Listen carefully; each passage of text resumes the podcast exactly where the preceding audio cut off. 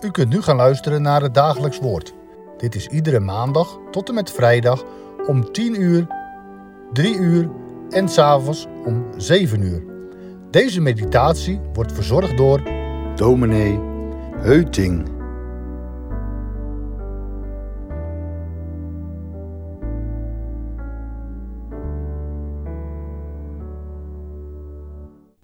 Volgens de barometer van de Europese Commissie behoren Nederlanders tot de grootste pessimisten van Europa.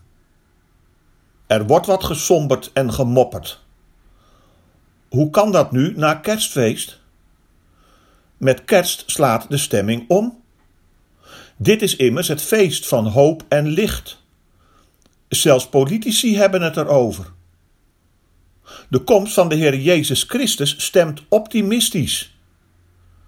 En vandaag komen we zo'n mens tegen. Een optimistisch mens.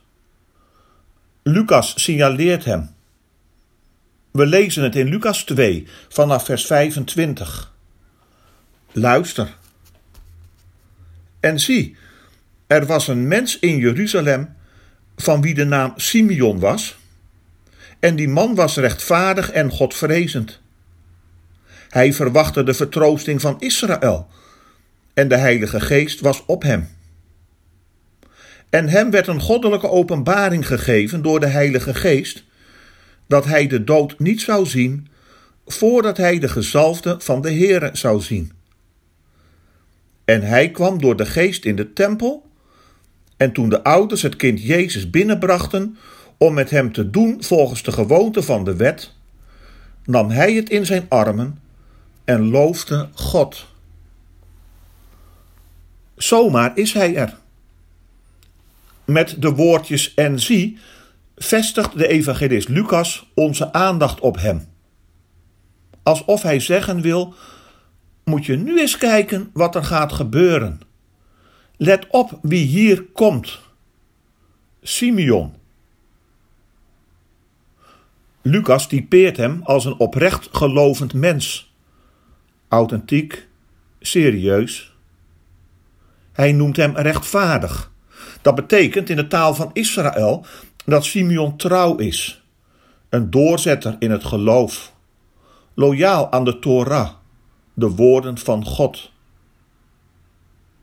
Hij wordt hier ook Godvrezend genoemd. Dat wil zeggen dat hij vol eerbied is voor God, die hij looft met diepst ontzag. En als Jozef en Maria met het kind Jezus de tempel binnenkomen, is hij er ook. Dat is niet toevallig. De Heilige Geest arrangeert deze ontmoeting. En laat die geest ook vandaag actief zijn, concreet, nu. Waar het woord open gaat, is Hij het die inspireert en verbindt met dit kind. En zie, er was een mens in Jeruzalem die Simeon heette. Over het algemeen wordt aangenomen dat hij een oude man is. Talloze malen heeft Rembrandt van Rijn dit fragment geschilderd. Toen hij was gestorven, vond men in zijn atelier aan de Rozengracht te Amsterdam zijn laatste schilderij, nog onvoltooid. Nog eenmaal had Simeon Rembrandt geïnspireerd. De bijna blinde aartsvader op de drempel van de dood, die in zijn verschrompelde handen het kind draagt. Maar dit vertelt Lucas allemaal niet. Ja, wel dat de geest Simeon had geopenbaard dat hij niet zou sterven voordat hij de Messias had gezien en in zijn loflied heeft Simeon het over heen gaan, wat wij een eufemisme noemen voor sterven. Maar het is nog maar de vraag of dat hier wordt bedoeld. Want net zo goed kun je zeggen dat hij zijn leven vervolgt, dat hij verder gaat, nu hij Jezus heeft gezien. De belofte is vervuld. Losgemaakt van iedere ballast, vrij. Zo gaat Simeon verder. Een en ander hoeft dus helemaal niet te betekenen dat Simeon hoog bejaard is. Lucas noemt ook geen leeftijd. Laten wij vandaag eens aannemen dat Simeon jonger is, misschien een dertiger of veertiger. Een mens in het volle leven. Tegenwoordig hebben we het dan over de middengeneratie, die klem zit tussen werk en vrije tijd, klem tussen opvoeding van kinderen en zorg voor ouders, tussen familie en vrienden, druk met van alles en nog wat. Er moet zoveel. Uit onderzoek blijkt dat deze groep tegenwoordig veel meer met geloof bezig is dan je vaak denkt. Simeon, denk ik dan zomaar. Voor hem heeft het leven aan betekenis gewonnen. Simeon verwacht de vertroosting van Israël. Zoals de profeet Jesaja heeft voorzegd. Alsof Lucas de echo vertolkt uit de profetie: Troost, troost mijn volk. En dankzij de Heer Jezus krijgt dit een nog diepere betekenis. Nu is het zover. Simeon looft God. En hij is niet de enige.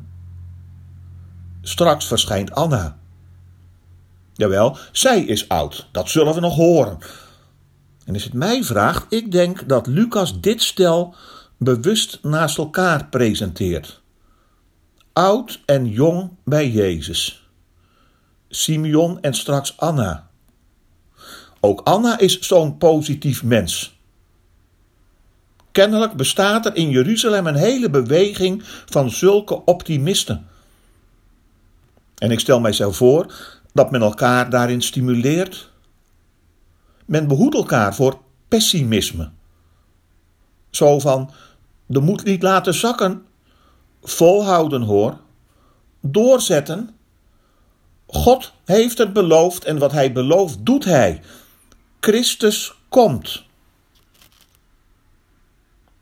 Weet je, dit zouden wij misschien ook wel eens wat vaker kunnen doen. Dat zou de sfeer aanmerkelijk verbeteren.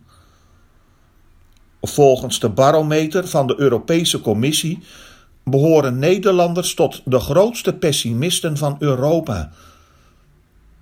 En laten wij nou Nederlanders zijn.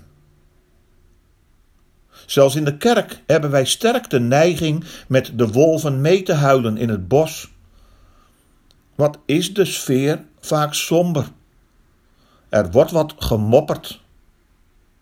Allerlei ontwikkelingen stemmen moedeloos. Prognoses maken bang. Er is zoveel teleurstellingen. Mensen bijten zich vast in hun frustratie. Negatieve publiciteit deprimeert. Zelfs zich christelijk noemende media doen hier aan mee. Ik blijf het schokkend vinden hoe christenen met elkaar omgaan. Ze kunnen elkaar zo de maat nemen. Accentverschillen worden uitvergroot en onderlinge discussies dragen een gelijkhebberig karakter. En wat is de liefde vaak ver te zoeken? Velen jeremiëren. Het is niet meer wat het was en het zal nooit meer worden wat het is. Het is kerstfeest geweest. Is het ook kerst geworden? Jezus is geboren. Gods rijk is doorgebroken. En Christus komt, jawel, hij komt weer. Het perspectief is bijzonder positief. Wij zouden wel eens wat optimistischer mogen zijn. De Heer Jezus zegt het immers zelf. In de wereld zult u verdrukking hebben, maar heb goede moed, dat is het, heb goede moed, ik heb de wereld overwonnen. Wie zou somber durven zijn? Vandaag neemt Simeon ons even mee. En zie, er was een mens in Jeruzalem, van wie de naam Simeon was. Laten wij bidden. Jawel, Heere God, nu kunnen we verder. In het spoor dat u zelf hebt getrokken, het spoor waarin u ook iemand als Simeon meeneemt.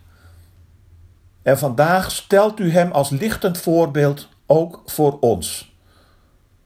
Een optimist. Niet in zichzelf, maar door de geest. Verbonden met Christus. Laat ons zo verder gaan, o Heere. Wij loven u, want u maakt echt los en vrij. Om Jezus wil. Amen.